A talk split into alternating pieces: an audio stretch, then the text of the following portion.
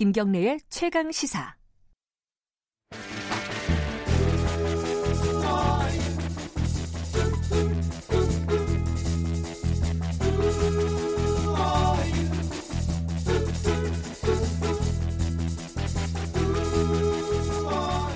우리 생활 속 과학적 궁금증을 전문가의 깊이 있는 시선으로 들여다보는 금요일엔 과학이 옥보다 좋아 금과 옥조 시간입니다. 오늘은 미세먼지 얘기를 할 텐데요. 음, 미세먼지가 이제 좀처럼 뭐 어떻게 해결책이 잘 안 나오지 않습니까? 원래 어려운 거기도 하고요. 근데 대통령이 최근에 미세먼지를 줄이기 위해서 뭐 상상력을 동원해서 모든 가능한, 가능한 방안을 다 실행을 해봐라 라는 취지의 말을 했고요. 뭐 거기에 부합하는 어떤 어, 실험이었던 것 같은데 국립 기상과학원, 국립 환경과학원이 인공강우 합동 실험을 오늘 좀 있으면 한다고 합니다. 예. 인공강우가 이게 비를 만드는 거잖아요. 하늘에서 인공강우를 내려서 먼지를 없애겠다. 뭐 이런 취하, 취지인 것 같은데 이게 진짜 현실적으로 효과가 있을까? 이게 뭐 궁금합니다. 이덕환 서강대 화학과 교수님 나와 계십니다. 안녕하세요. 네, 안녕하세요. 인공강우, 그러니까 제가 저는 좀 문외한이니까요. 그러니까 하늘에서 비를 만든다. 음. 일단 뭐 기본적인 개념은 맞는 거죠? 그 말 자체는 그렇죠. 예. 그런데 이제 비가 내린다는 거는 우선 공기 중에 수증기가 충분히 있고, 아, 예. 그 수증기가 뭉쳐져서 이제 일단은 구름이 됐다가 구름이 다시 뭉쳐져 가지고 빗방울이 돼서 떨어지는 거죠. 네, 네. 그러니까 이제 대기 중에 수증기가 충분히 있어야 된다는 전제 조건이 필요하고. 아, 수증기를 만드는 건 아니에요? 인공강우가? 그렇죠.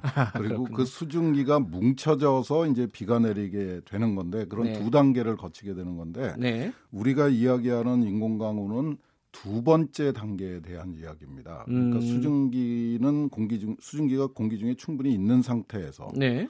거기다가 이제 요도화은이라고 하는 미세먼지죠. 아 그 그것도 미세먼지, 먼지 비슷한 네, 거예요? 미세 분말입니다. 분말인데 아, 그 분말의 예. 표면이 얼음 표면하고 화학적 성질이 비슷해요. 예. 그래서 이제 그걸 뿌리면은 공기 중에 있는 수증기가 그 요도와 은 표면에 달라붙어서 아하. 큰 물방울이 돼서 이제 예. 땅으로 떨어지게 되는 거죠. 그러니까 예. 인공강우라고 표현은 하지만은 예. 사실은 그 조건이 만들어진 상황에서만 예. 실현 가능한. 음. 그리고 이제 비행기를 타고 올라가서 우리가 이제 비행기 김포공항에서 비행기가 이륙을 하면은 이제 구름을 만나잖아요. 네네. 고 높이가 보통 일 킬로미터입니다. 네. 고 일 킬로미터에서 한 사 킬로미터 상공에서 그 요도와 분말을 뿌려주는 거거든요. 네. 근데 그 수증기가 전혀 없는 네. 지금 거의 한 두 달 가까이 뭐 건조 상태가 아주 극심한 공, 건조 상태가 네. 지속되고 있잖아요. 예, 요새 많이 건조해요. 예. 예. 그런 이런 상태에서 왜 이런 실험을 하는지 잘 모르겠어요. 그러니까 아. 첫 번째 전제 조건이 만족이 안 되고 있는 겁니다.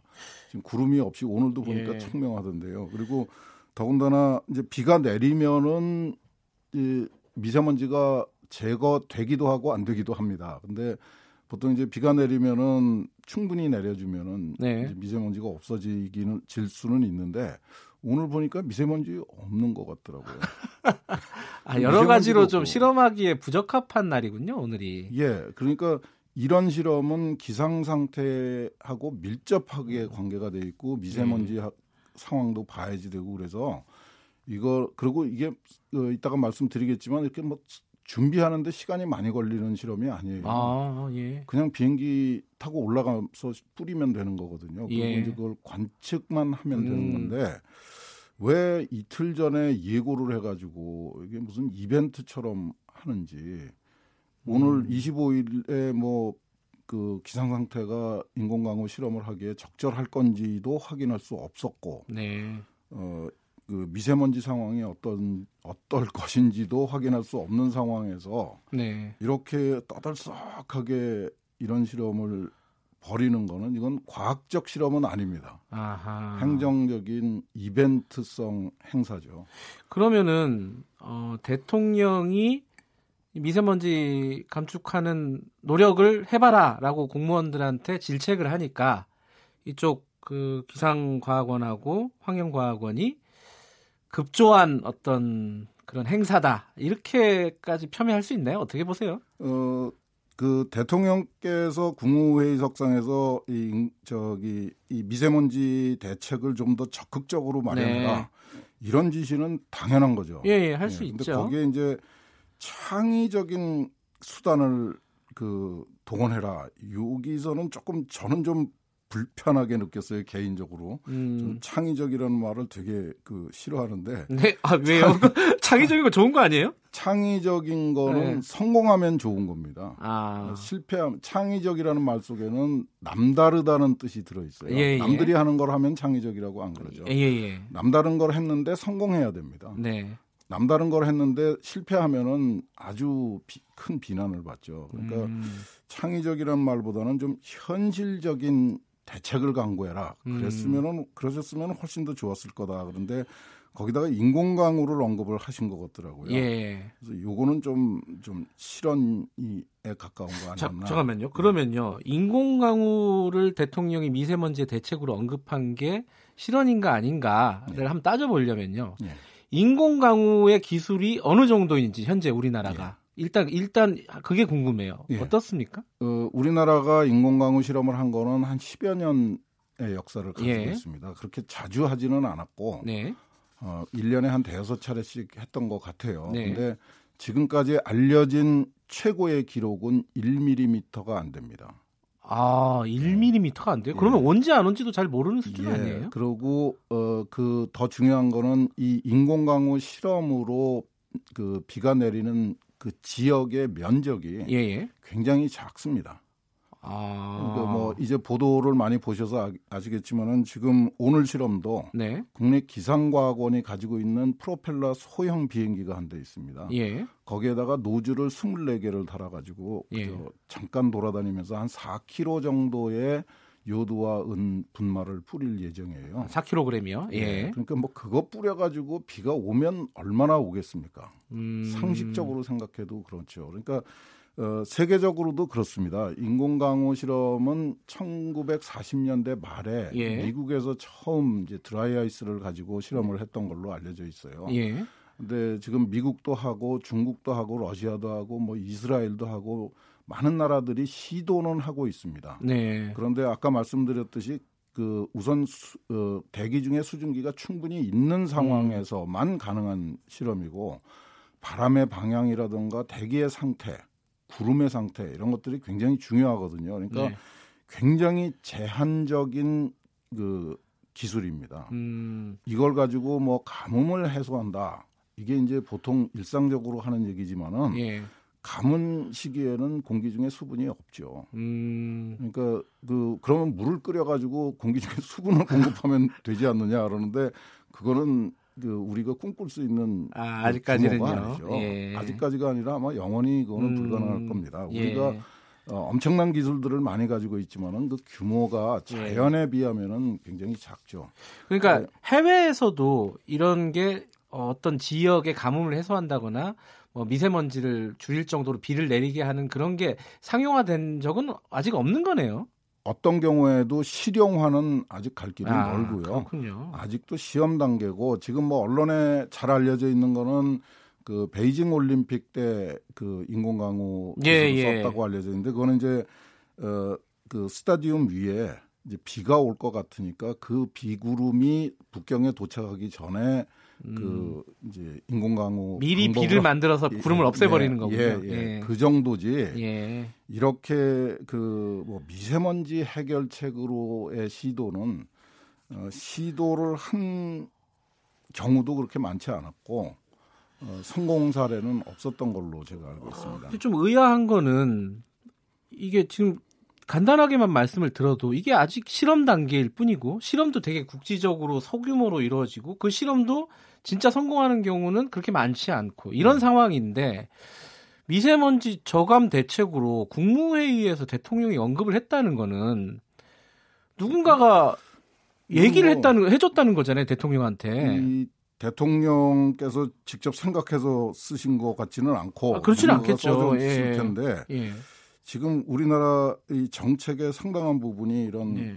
그 창의성도 좋지만 아까 말씀드렸듯이 현실성이 더 중요한 거죠. 네. 실현 가능한 기술을 실현 가능한 방법으로 활용을 해야 되는데 그 부분에서 지금 이, 이 인공강우 문제도 그렇고 뭐 최근에 문제가 되고 있는 수소에너지, 뭐 음. 에너지 정책에서도 그렇고 상당히 좀 문제가 있어 보여요. 그러니까 그 기술이라는 거는 현실적이라 해야 됩니다. 네. 물론 미래 기술을 개발하기 위한 투자나 투자와 노력은 필요하지만은 예. 정책으로 그 시행에 옮기는 기술은 철저하게 현실적이라 해야죠. 아, 그런 부분에서 좀 아쉬움이 있습니다. 예. 그리고 대통령께서 이런 말씀을 하실 수도 있다고 봐요. 예. 뭐 좀 지도자의 입장에서 답답하고 그러니까 좀 뭔가 좀 새로운 거를 해봐라. 예, 찾아와라 좀 대책들을 예, 예. 뭐 이런 차원에서. 예, 근데 예. 정말 실망스러운 거는 이 기상과학원하고 환경과학원이죠. 예. 대통령께서 그렇게 말씀을 하셨다고 그래서 그러면 정말 심각하게 시도를 하든지. 예. 이 인공강우 실험을 이틀 전에 예고해가지고 이 뭐 그 기자들을 잔뜩 모아서 같이 예. 올라갈 건지 잘 모르겠는데. 이거는 제가 생각할 적에는 과학기술 정책을 시행하는 자세는 아닙니다. 음. 그런 그 지시가 있다면은 그거를 실행에 옮기기 위해서 어느 지역에서 어떤 기상 상태가 되면은 어떻게 실험을 하겠다 하는 심각한 준비를 해가지고 네. 그 조용히 하고 결과를 밝혀주는 게 우리 국민이 기대하는 거지. 이거 뭐 네. 지금 오늘처럼 날씨는 쾌청하고 미세먼지는 하나도 없는 상황에서 미세먼지 그 해소 그 실험을 하겠다. 네. 이건 좀 앞뒤가 안 맞는 얘기죠. 이게 저도 이제 인공강우 실험을 취재를 한 적이 있었는데 그때도 그냥 특별한 긴장감 없이 그냥 의례적으로 한 번씩 하는 그런 행사였거든요. 그러니까 요번도 어떤 뭐 실제로 이걸로 미세먼지를 줄이겠다 이런 생각을 갖고 하는 것 같지는 않아요. 그러면 조용히 그 실험을 하든지요. 그 이제 언론에서 보셔서 아시겠지만 조그만 그 프로펠러 비행기에다가 요도와 은 한 사 킬로미터 정도 싣고 올라가서 그냥 한 이삼십 분 동안 부비부는 네. 실험이거든요. 그러니까 예. 준비가 필요한 실험이 아닙니다. 언제든지 실시간으로 올라가서 시행할 수 있는 실험이기 때문에 이렇게 이틀 전에 따뜻하게 온 국민을 상대로 예. 홍보해가지고 할 수 있는 실험은 아니었다. 예, 그러면 이번에 이제 오늘 하는 미세먼지 인공강우 실험이나 이런 부분들은 약간 이벤트에 가깝 가까운 큰 의미가 있는 게 아니다라고 말씀을 하시면은 그러면은 어, 시간이 많지는 않지만은 짧게나마 원칙적으로 지금 미세먼지를 줄이려면 그럼 뭐가 제일 중요한 건지 그 부분을 좀 어, 우선 이런 말씀을 드리고 싶습니다. 우리가 네. 미세먼지가 심각하죠. 네. 그런데 팔십 년대, 칠십 년대는 더 심각했었습니다. 수치상으로는 그렇더라고요. 예, 예. 아, 우리 경험 다 하신 겁니다. 예. 그, 저 와이셔츠를 입고 나가서 저녁에 들어오면 다 삭감했었어요. 예. 지금은 그러니까 큰 먼지는 다 해소를 했습니다. 네. 그러니까 칠십 년대, 팔십 년대에도 미세먼지, 초미세먼지가 없었던 것이 아니라 그거를 측정하고 그 관리할 능력이 없었던 거예요. 네. 이걸 이제 우리가 관심을 갖고 그 이 관리를 하기 시작한 거는 구십오 년부터였었고 예. 그때부터 상당히 노력을 해서 상당히 성공을 거두었습니다. 이제, 마지, 이제 마지막을 해결을 해야 되는 단계라는 거. 예. 그런데 지금 문제가 되는 거는 우리가 남의 탓을 너무 많이 해요. 중국 탓하고 경유차 탓하고 석탄 화력을 탓하기 시작합니다. 예.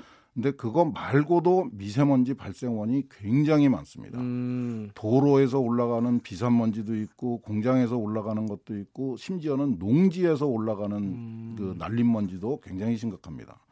이거를 정확하게 파악을 해서 그리고 나, 이 먼지라는 거는요. 우리 다 알고 있는 건데 시시각각으로 변합니다. 네. 그러니까 중국에서 미, 오는 미세먼지가 문제가 되는 때가 있고 예. 그 경유차에서 발생하는 미세먼지가 문제가 되는 때가 있는 거죠. 예. 항상 그런 거는 아니라는 겁니다. 그러니까 예. 여러 경우를 다 전방위적으로 해결할 수 있는 정말 차분하고 현실적인 노력이 필요하고요. 예. 그러려면은 미세먼지가 어떻게 발생해서 어떻게 이동해 가는가에 대한 기초 조사가 먼저 선행돼야 됩니다.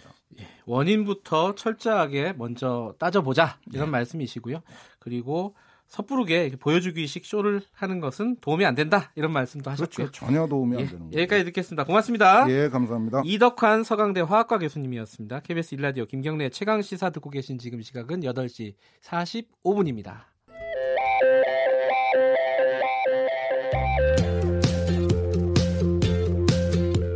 오늘 하루 이슈의 중심 김경래의 최강시사. 네, 요즘 화제의 드라마가 있습니다. 스카이캐슬이라고요. 이 고급 주택에 사는 상류층 부모들이 자녀를 이른바 뭐 스카이, 뭐 그중에 뭐 서울대 이런 데죠. 어, 상위 영 점 일 퍼센트의 학생으로 만들려는 욕망, 뜨거운 욕망을 그린 드라마입니다. 아, 이 화제가 되는 이유는 당연히 어, 우리 현실에서 많이 보는 그런 장면이고 충분히 유추하고 추측할 수 있는 그런 모습들이 아닐까 싶습니다. 이 입시 스릴러라고도 부르기도 하죠. 이거를 어떻게 이 사람은 이분은 어떻게 봤는지 궁금합니다. 공부의 신으로 알려진 분입니다. 강성태 공신닷컴 대표 연결해서 얘기 나눠보겠습니다. 안녕하세요. 네, 안녕하세요. 강성태입니다. 네, 공부의 신이세요? 아, 네, 죄송하게도 그렇게 알려지게 됐는데요. 예. 아니, 네. 모르시는 분들 위해서 왜 공부의 신으로 불리시게 됐는지 간단하게 좀 얘기해 주세요. 아, 원래는 제가 대학생 때 교육봉사 동아리를 만들었어요. 예. 그래서 좀 이제 형편 어려운 학생들 가르치는 일을 해왔는데, 네. 그때 공신을 정했는데, 그때는 공부를 신나게 도와주자는 그런 아, 어떤 진짜요? 의미였거든요. 공부를 신나게 하자. 아, 네. 네, 그렇게 도와주는 거. 근데 네. 이제 그게 뭐 방송이며 책이며 공부의 신으로 좀 알려지게 돼가지고요. 네. 이제는 저희도 그냥 공부의 신이라고 하고 다닙니다. 네. 지금은 어 관련된 공신닷컴이라는 데는 사교육 하는 데인가요? 어떤 어떤 겁니까? 제가 잘 몰라가지고요. 아, 그 저희가 이제 흔히 자기주도학습법이라고 하잖아요. 예. 예. 그런 공부법을 알려주고. 그리고 특히 이제 저소득층 학생들은 이제 동기부여 시키는 게 중요해서 예. 그런 어떤 공부법이랑 동기부여 음. 그런 콘텐츠를 이제 인터넷으로 알려주고 있습니다. 아, 무료로도 볼 수 있는 모양이죠? 네, 무료로 보실 수 있어요. 조건이 있긴 한데 예. 이제 특정 기간 동안 이제 공부를 하면은 네, 무료로 볼 수 있어요. 아, 공부를 열심히 하는 애들에게 무료로. 근데 제가 제가 오늘 연결한 이유는 스카이캐슬 네. 보셨나요? 네, 제가 다 보진 못해서도 예. 좀 봤습니다. 이 지금 이제 강성태 대표는 어, 공부를 하는 아이들, 학생들을 도와주는 역할이잖아요. 예예. 예. 그 역할이 이 스카이캐슬에 나와요. 입시 코디라고. 네, 맞습니다. 그 뭐 거기 캐릭터 이름은 김주영 선생님, 김주영 쌤 뭐 이렇게 얘기를 하던데. 예예. 예. 어 본인이 하시는 일도 그런 일이라고 보면 되나요? 어떻습니까? 좀 경우는 다르지만 어 거의 거의 같죠. 뭐. 아, 그렇습니까? 그게 네. 근데 저는 이제 네. 어 원래 그런 좀 소외층 학생들 같은 경우는 네. 그냥 공부만 가르쳐 줘서는 안 되고 예. 뭐 동기부여도 시켜 줘야 되고 뭐 어떤 예. 뭐 가정 형편부터 해 가지고 여러 가지 것들을 이제 도움을 줘요. 저희는 그걸 멘토라고 표현을 하는데 네. 그런 멘토링 활동을 했으니까 예. 뭐 비슷한 부분이 있죠, 아무래도. 근데 거기서처럼 이렇게 좀 부유층, 상류층의 네. 자녀를 대상으로 이런 멘토, 입시 코디 역할을 해달라는 제안을 받아본 적이 있으세요? 제가 뭐 이런 활동 한 지가 좀 되다 보니까 많이 받았죠. 아, 네. 그래요? 이 활동을 하고, 네. 뭐 제가 돈을 받고 그런 거를 한 적은 없어서. 예. 그리고 이제는 아예 만나지도 않으니까 실제로 해본 적은 없지만 제안은 꽤. 아, 그래요? 아니 네. 근데 그쪽에서 제안을 할 때 그 드라마처럼 꽤 네네. 거액을 부르기도 하고 이랬을 것 같은데 맞나요? 뭐 처음부터 막 엄청 큰 돈을 이렇게 제시한다기보다 예. 좀 오래된 일이긴 한데 대학생 때 예. 이제 뭐 한 달 과외비 이런 걸로 치면은 그. 처음 이제 만나는 그 자리인데 네. 이제 뭐 차비하라고 이제 챙겨주셨는데 이걸 보니까 다섯 장이 들어있더라고요. 다섯 장이면 그... 오만 원인가요? 아니요. 백만 원짜리 수표가 다섯 장. 오백만 원이요? 네네. 한 번 만났는데? 한 번 만났는데 저는 그거를 이제 한 달치로 이해를 했는데 예. 어 그래서 돌려드렸어요. 아 네. 아니, 그러면 드라마를 보시면은 이게 어 픽션이 아니라 실제로 우리나라에서 벌어지는 현실이라고 보세요? 어떻게 보십니까? 이제 그런 관련된 일을 하, 하는 분이시니까. 어 과장된 부분이 사실 많죠. 아, 드라마니까 근데, 물론 있겠죠. 예, 네. 근데 기본적인 틀은 사실이죠. 네. 그래요. 근데 학생들이 네. 저 같으면은 제가 그 입시를 할 때는 그래도 그 정도까지는 아니었다라는 생각이 드는데 물론 지나고 나니까 예, 그런 예. 생각이 드는 거일 수도 있지만은 학생들이 참 그렇게 가지고 살 수 있겠습니까? 행복하게. 너무 불행하지 아. 않아요? 학창 시절이라는 게. 어떻게 학생들 보시면 어때요? 요새 학생들 보시면은? 아, 눈물이 날 것 같아요. 어떤 부분이 이렇게 그렇습니까? 어, 그러니까 이제 다 해야 되거든요. 음. 그러니까 뭐 예를 들면은 시험 옛날에는 뭐 수능이나 뭐 하나를 준비하는 게 아니라 네. 뭐 학종이라고 하잖아요. 네. 학생부 종합 전형이라고 뭐 드라마에서도 학종 시대라고 예. 뭐 한 걸로 기억하는데, 예. 그러니까 학생부 그러니까 학생 뭐가 학생의 그 모든 걸 기록한 건데 그걸 네. 종합적으로 본다. 그러니까 다 본다는 거예요. 음. 그러니까 예를 들자면은 뭐 옛날엔 백 미터 달리기만 열심히 하면 되는데 운동선수를 본다면 예. 지금은 뭐 창 던지기도 해야 되고 뭐, 뭐 축구도 해야 되고 아니면 네.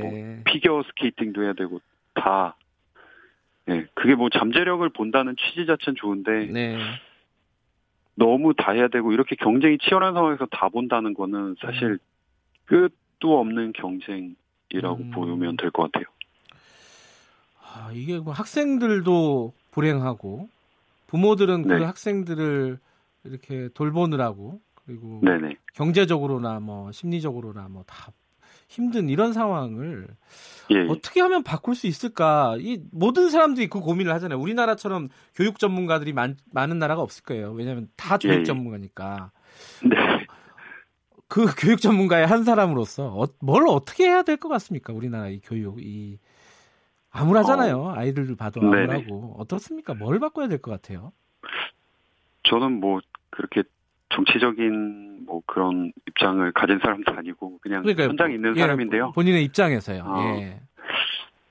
그러니까 이게 뭐 이런 어떤 수시나 학종 전형이 엄청 빠르게 엄청나게 많이 이제 비중이 확대되는데 그 자체는 되게 좋거든요. 네. 되게 잠재력까지 보고 뽑는다니까 되게 좋죠. 근데 네. 문제는 이게 너무 이상적이어서 네. 현실을 좀 잘 아시는 분들이 많이 계셨으면 좋겠어요. 아, 예. 그리고 뭐 이 이런 제도가 잘 되려면은 뭐 여기 드라마에 나오는 코디 수준까지는 아니어도 네. 이 공교육에서 커버를 해줄 수 있는 한에서 예. 뭐 확장을 하거나 이래야 되는데 아. 이게 담임 선생님께서 그런 역을 주도하셔야 되는데 예.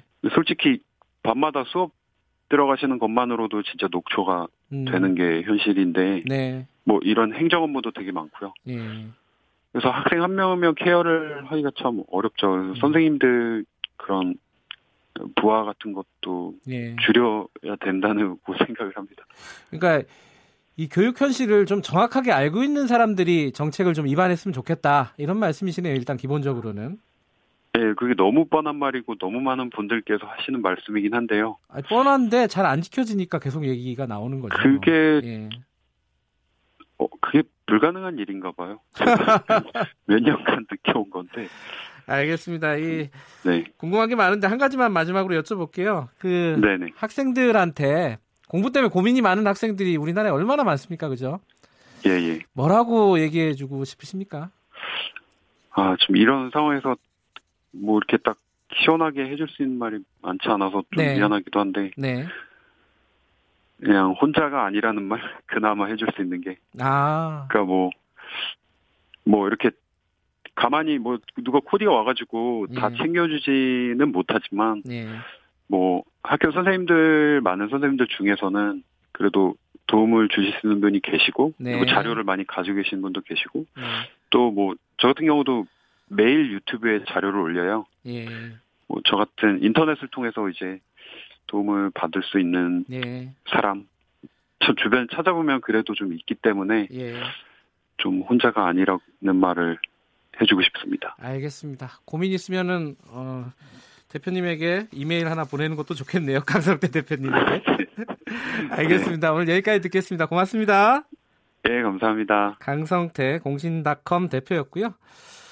일월 이십오일 금요일 케이비에스 일 라디오 김경래 최강시사는 여기까지 하겠습니다. 제가 아까 그 인터뷰 도중에 어, 저쪽 인터뷰 하시는 분이 전화가 올렸을 때 전화 오셨나 봐요. 이렇게 얘기를 했나 봐요. 이게 저도 이 극단적인 존댓말, 이게 우리 커피숍 같은 데 가면 많이 듣잖아요.